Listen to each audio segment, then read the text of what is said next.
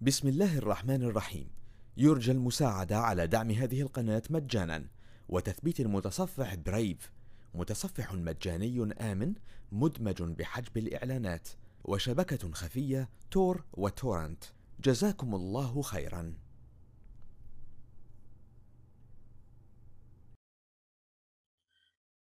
بسم الله الرحمن الرحيم. والصلاة والسلام على رسوله الأمين محمد صلى الله عليه وسلم. إخواني مهندسي الشبكات في العالم العربي السلام عليكم ورحمة الله وبركاته. أرحب فيكم أنا أخوكم حسن صالح مرشد من الشبكات الرقمية في الفيديو السابع عشر والخاص بمنهج ال Security Plus. شاهد تعلم واستمتع. هذا الفيديو راح يكون بداية الفصل الرابع واللي بيتكلم عن رصد وكشف التسلل. مراقبة الشبكة والتصدي للهجمات التي قد تتعرض لها ومحاولات التسلل إليها تعتبر من النقاط المهمة الذي يجب توفيرها في داخل الشبكة وذلك لهدف حم أو بهدف حمايتها. يوجد لدينا مجموعة من الأجهزة والبروتوكولات والبرامج التي سوف نسلط عليها الضوء في هذا الفصل واللي من خلالها راح نتمكن من عمل مراقبة للشبكة وكذلك عمل intrusion detection أو منع التسلل. نبدأ مع نظام كشف التسلل intrusion detection system ويتم اختصارها بال IDS ال IDS هي عبارة عن نظام حماية من الممكن أن يتم تشغيله في داخل الشبكة. لو حنترجم معنى الجملة حنفهم عمل هذا هذه التقنية. كلمة intrusion تعني التسلل أو الدخيل. detection تعني الكشف. وسيستم تعني نظام. فلو جمعناهم مع بعض تكون الجملة نظام كشف التسلل. آه نظام كشف التسلل هو نظام يقوم بمراقبة حركة البيانات في داخل الشبكة. وإذا وجد حركة بيانات مشبوه فيها فإنه يقوم بإرسال تحذير alert إلى جهاز مسؤول الشبكة لكي يتصرف ويمنع البيانات المشبوه فيها. والبيانات المشبوه فيها تتمثل في الفيروسات البرامج الضارة الديدان هجمات حجب الخدمة محاولات الاختراق كسر كلمات السر وغيرها من الهجمات والملفات الضارة والتي تمر في داخل الشبكة على شكل حركة بيانات سيئة ومشبوه فيها. طيب هو كيف يعرف أن هذه البيانات التي تمر في داخل الشبكة هي مشتبه فيها؟ الجواب أن ال IDS يتعرف على البيانات المشتبه فيها آه، بسبب ال rules القواعد وهي مجموعة وقائمة من القواعد التي تصف حركات البيانات المشبوه فيها. آه، تصفها لمين؟ لجهاز ال IDS بحيث ال IDS يتعرف على هذه البيانات المشبوه فيها عندما تمر عليه فيقوم بإرسال التحذير وبالتالي نستطيع وصف القواعد ال rules بالوصف الذي يتم من خلاله وصف أشكال الفيروسات والهجمات آه، بأنواعها يتم وصفها إلى ال IDS لكي يتمكن من التعرف عليها. لحد هنا تمام. ولكن كما نعلم الهجمات على الشبكة متجددة وبين فترة وأخرى يظهر لنا أنواع جديدة من الهجمات. وبالتالي الهجمات الجديدة سوف لن يكون لها رول أو وصف لها. وبالتالي عندما تمر من خلال آه، جهاز ال IDS سوف لن يرسل تحذير. لماذا؟ لأنه لا يملك rule لها أو وصف عنها. لذلك يجب أن يكون نظام ال IDS متصل بالشركة المصممة له من خلال شبكة الإنترنت وذلك لتنزيل التحديثات من الشركة والتي تتضمن ال rules الجديدة لتصف لل IDS الهجمات الجديدة والملفات الضارة الجديدة. ال ID ال IDS بيأتي بعدد من الأشكال. ممكن نعددها بأربع أشكال. الشكل الأول جهاز IDS زي ما إحنا شايفين أمامنا هنا.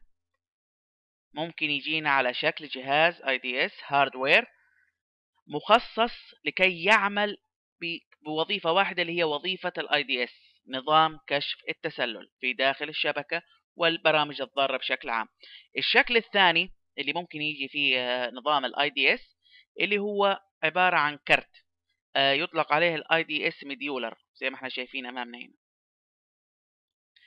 بحيث هذا الكرت بيتم تركيبه في جهاز شبكي يحتوي على آه، في طبعا على فتحة توسعة تابعة لجهاز ال IDS يعني فتحة توسعة زي فتحات التوسعة اللي إحنا شفناها مثلا اللي نعرفها في أجهزة الكمبيوتر من خلالها ممكن إحنا نركب آه، كروت زي كرت الشاشة خارجي أو كرت آه، مودم أو كرت صوت.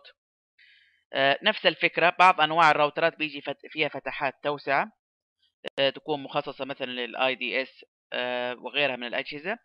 فإذا كان يدعم تركيب modular فعندنا راح نشتري مديولر ونركبه في واحدة من فتحات التوسعة في داخل جهاز الراوتر فراح يشتغل الراوتر وقتها كجهاز راوتر وك IDS كذلك بعض أنواع ال firewall بيجي فيها فتحات توسعة ممكن إحنا نركب فيها IDS modular فراح يشتغل كجهاز جدار ناري firewall وكذلك ك IDS الشكل الثالث آه، وهو أن يتم تفعيل ال IDS كخاصية في داخل نظام التشغيل إذا كان يدعم ذلك.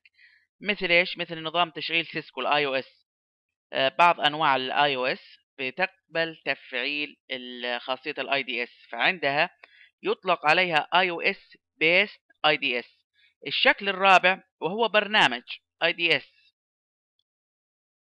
ويكون عبارة عن آه، برنامج IDS ك software طبعا من نح... طبعا راح يتم تنزيله مثلا على server معين من ال server ات الموجودة على نظام التشغيل وراح يشتغل ك IDS من ناحية القوة ف من ناحية القوة في الأداء فبالترتيب الأشكال الأربعة يعني راح يكون الأقوى إن يكون عندك جهاز hardware IDS بعد كذا من ناحية القوة حيكون ال modular وبعد كذا من ناحية القوة رقم ثلاثة حيكون آه، مثلا من ناحية تشغيل ال software سواء من ال IOS أو إنه يشتغل ك soft آه، ware في نظام مثل نظام ويندوز مثلا.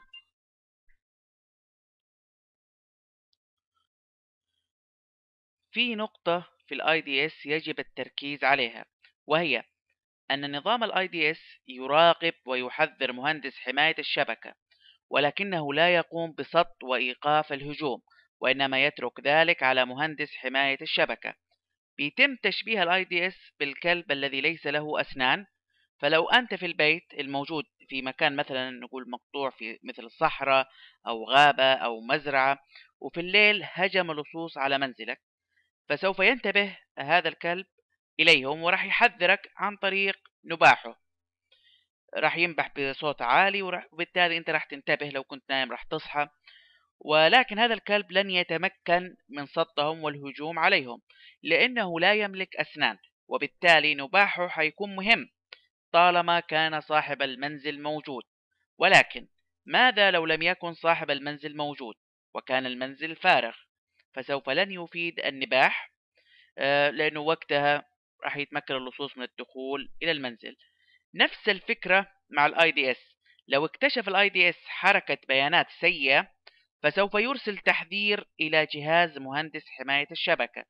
ولكن ماذا لو كان مهندس حماية الشبكة غير متواجد على جهازه؟ مثل أن يكون في اجتماع أو مريض في المستشفى إلى آخره. عندها التحذير سوف يكون عديم الجدوى وذلك لأن حركة البيانات السيئة سوف تدخل إلى الشبكة وتلحق الضرر فيها. وكذلك أحيانا حتى لو كان مهندس حماية الشبكة موجود واستلم التحذير في أحيانا كثيرة يكون تدخله يأتي بعد حصول الضرر في داخل الشبكة. فيجب الانتباه أن ال IDS فقط يقوم بالكشف وليس آه، التصدي. في نقطة هنا آه، في في الرسمة اللي هنا اللي إحنا شايفينها حابب أنبه عليها. طبعا أول شيء هذا يكون شكل ال icon الخاصة بجهاز ال IDS لما نشوفه مثلا في أي مخطط من مخططات الشبكة نفهم إن هذا جهاز IDS موجود عندي في الشبكة. هنا عندي ال firewall الجدار الناري وهنا عندي ال IDS طيب آه، بس اللي أبغى أنبه عليه إنه لما يكون عندنا جدار ناري في داخل الشبكة إحنا عارفين الجدار الناري بيقفل كثير مثلا البورتات اللي إحنا ما نبغاها. آه، يعني البورتات اللي ما نحتاج نستخدمها في داخل الشبكة بنقوم بنقفلها من خلال ال firewall ممتاز. دائما لما يكون عندك IDS وتبغى تركبه في داخل الشبكة ركبه بعد ال firewall مش قبل ال firewall ليش؟ لأنه لو ركبنا ال IDS قبل ال firewall ففي حركات بيانات ممكن أصلا ال firewall كده حيمنعها فحيجيني عليها تحذيرات وهي أساسا راح يمنعها ال firewall فكده أنا بجهد ال IDS وكمان بأجهد مهندس حماية الشبكة ببلاغات already ال firewall حيتصدى ليها فبالتالي يجب تركيب ال IDS بعد ال firewall بحيث تمر البيانات اولا على ال firewall البيانات اللي راح يغلقها ال firewall ما راح تدخل. فقط البيانات المسموح لها حيتم مراقبتها من خلال آه، نظام كشف التسلل ال IDS وبالتالي آه، راح نقلل من استهلاك آه، مراقبة ال IDS لحركة البيانات اللي أحيانا بعضها يكون مو ضروري يعني لأنه ال firewall كذا كذا ما راح يسمح بدخولها لأن البورتات الخاصة فيها مغلقة. طبعا زي ما تكلمنا عن جهاز ال IDS إنه فقط ينبه ولكنه لا يتصدى فكان لابد من تطوير لل IDS. وطبعا في السابق قبل أن يظهر التطوير كان وجوده مهم في في حماية الشبكة وذلك من باب أنه نص العمى ولا مش العمى كله يعني على الأقل فيه تحذير ولا أنه لا تصدي ولا تحذير. لكن حاليا تم تطوير جهاز أو نظام ال IDS إلى نظام آخر واللي هو نظام ال IPS نظام الكشف التسلل والمنع intrusion prevention system. نظام منع التسلل ويعتبر ال IPS هو تطوير لل IDS وهنا كما نرى تم استبدال كلمة الكشف اللي هي ال detection آه، تم استبدالها بإيش؟ بالمنع ال preventation ال prevention آه، تم استبدالها بالمنع ال prevention حيث يقوم نظام ال IPS بنفس وظيفة ال IDS من ناحية مراقبة حركة البيانات ولكنه عند اكتشاف حركة البيانات المشبوهة فهو لا يكتفي فقط بإرسال تحذير وإنما يقوم بالتصدي للبيانات السيئة ومنع دخولها للشبكة وبالتالي يجمع بين نقطتين مراقبة الشبكة بالإضافة إلى التصدي ومنع دخول البيانات الضارة والمشبوه فيها إلى داخل الشبكة. لذلك حاليا جهاز ال IDS نادر الاستخدام وذلك لأن جهاز ال IPS أو نظام ال IPS حل محل ال IDS فبالتالي أصبح ال IDS استخدامه في داخل الشبكة يقل تدريجيا وغالبا لما تشوف جهاز IDS في شبكة معينة تعرف إنه هو متركب من فترة قديمة يعني الشبكة نفسها شبكة قديمة. أما الشبكات الحديثة فأصبحت تستخدم نظام ال IPS ال IPS مثله مثل ال IDS من ناحية اعتماده على ال rules وهي القواعد التي يتم من خلالها وصف البيانات المشبوه فيها. وال rules في منها الجاهز من الشركة المنتجة لل IPS ويحتاج من مهندس حماية الشبكة تفعيلها. كذلك من الممكن أن يقوم مهندس حماية الشبكة بنفسه أن يقوم ببرمجة ال IPS على قواعد جديدة ويجب الانتباه إلى أن الشبكات تختلف من ناحية بنيتها التحتية والأجهزة الموجودة فيها وحركة البيانات التي تمر فيها وكذلك الغرض منها. لذلك لا يوجد إعدادات rules آه، موحدة. لجميع أجهزة ال IPS لجميع الشبكات.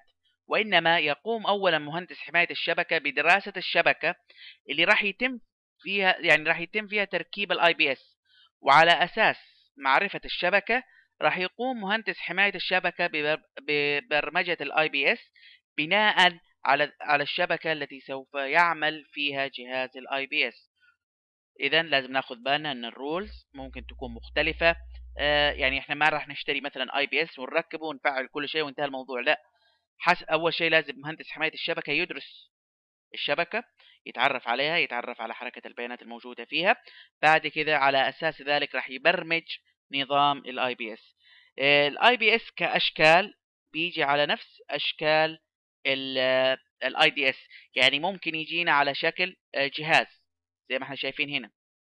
جهاز IPS طبعا الشركات المصنعة لجهاز IPS عندنا زي Cisco عندنا زي Juniper.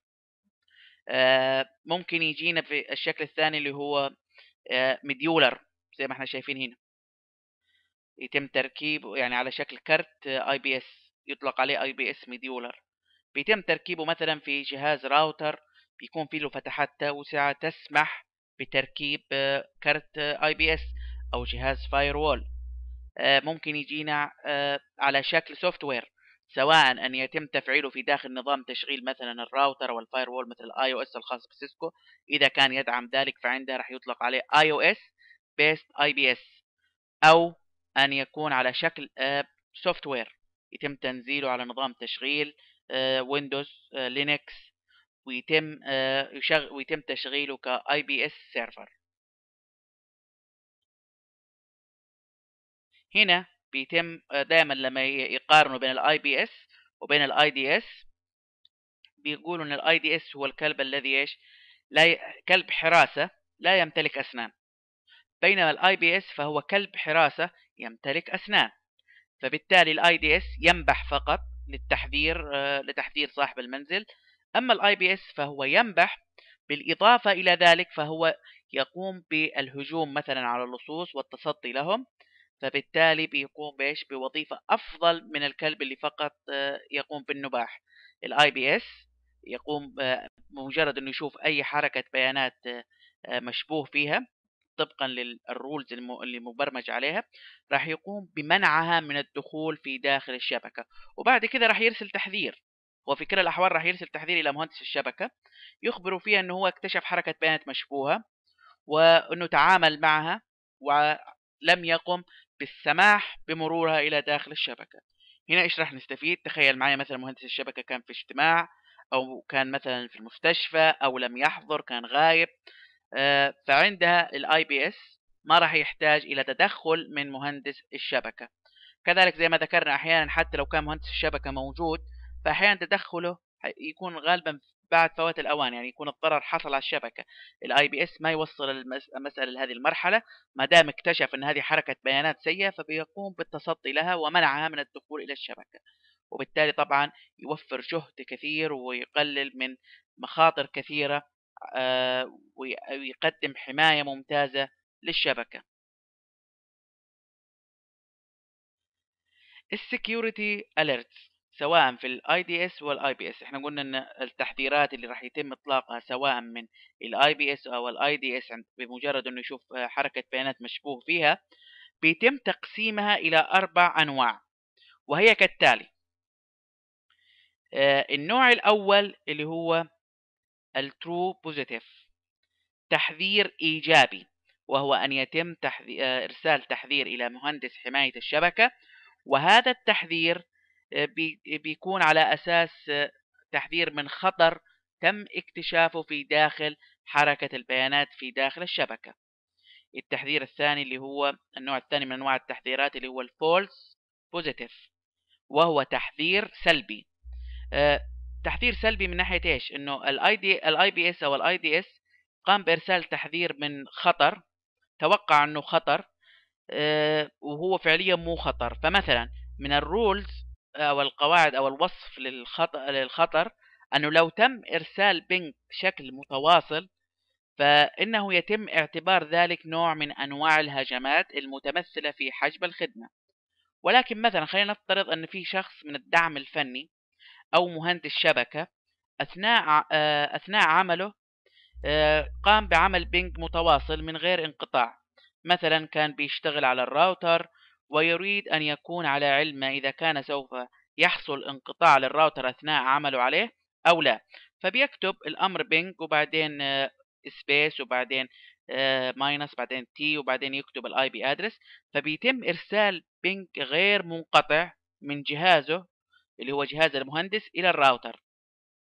وراح يظل مستمر حتى يقوم مهندس الراوتر آه، أو مهندس الشبكة بقطع ال ping من خلال control C هنا لما ال IPS أو ال IDS يشوف إنه هناك ping بشكل متواصل فراح يتوقع إن هذا هجوم.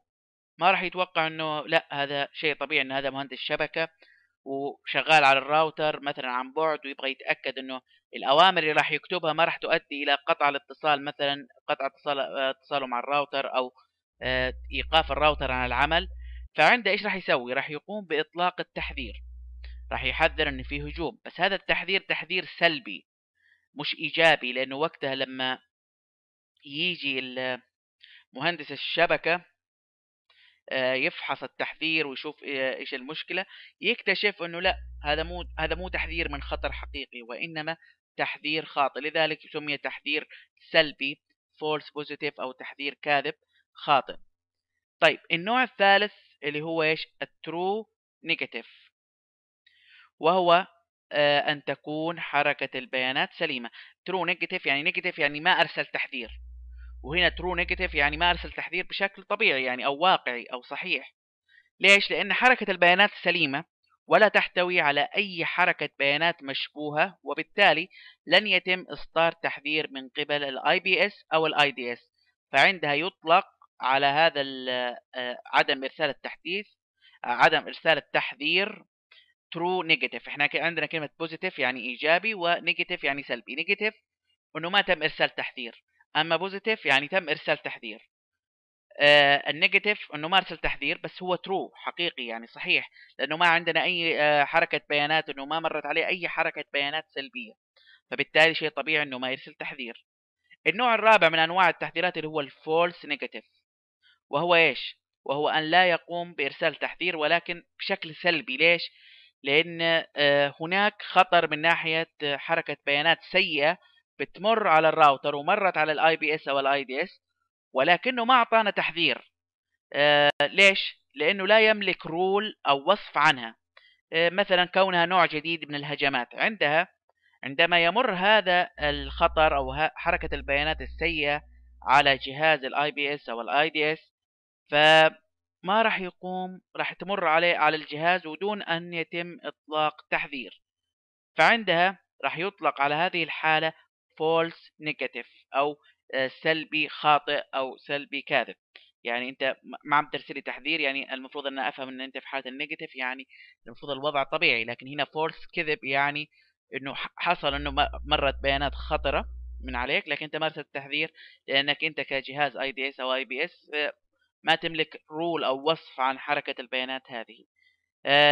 كما يتضح من الأربعة أنواع فعندي النوعين اللي أنا مخليها لكم باللون الأسود هم اللي المفروض يكونوا صح والنوعين الأحمر هم الخطر.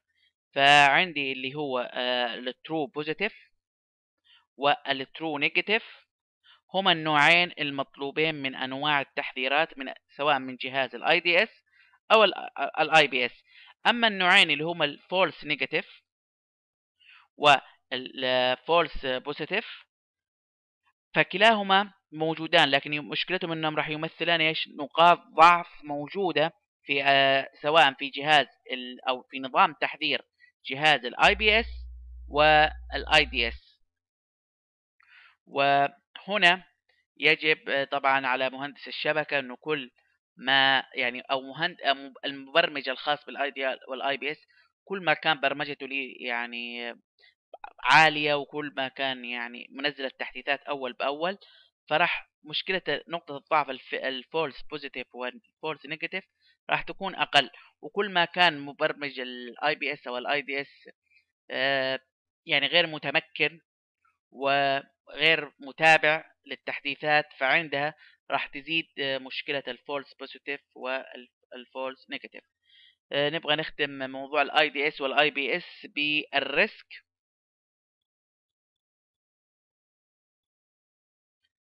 rate. أو rating.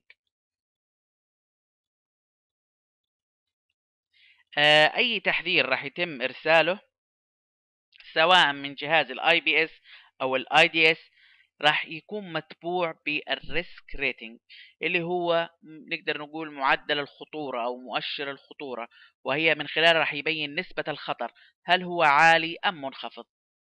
فمثلا لو جاني تحذير يبين مثلا هل هذا التحذير عالي آه، خطر كبير أو إنه لأ والله خطر يعني آه، ممكن ما يكون هو خطر بس مو مؤذي بشكل كبير.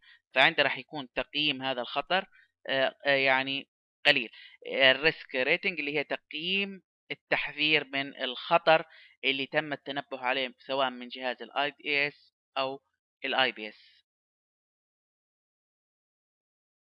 إلى هنا نكون وصلنا إلى ختام هذا الفيديو واللي أتمنى من الله سبحانه وتعالى أن يكون قد نال على إعجابكم واستحسانكم.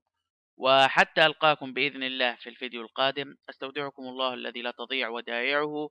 كان معكم حسن صالح مرشد من الشبكات الرقمية. والسلام عليكم ورحمة الله وبركاته. بسم الله الرحمن الرحيم. يرجى المساعدة على دعم هذه القناة مجانا. وتثبيت المتصفح برايف متصفح مجاني آمن مدمج بحجب الإعلانات. وشبكة خفية تور وتورنت جزاكم الله خيرا.